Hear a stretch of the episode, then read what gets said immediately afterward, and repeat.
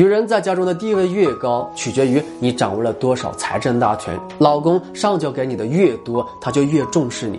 他要是全部都给你，你在家里就是皇后的地位。如果一个月挣一万，只给你八千，那你就是嫔妃；给了你一半，那么你只是常在。上交了三千，你只能称为答应；只给你一千呢，那你就沦为了宫女。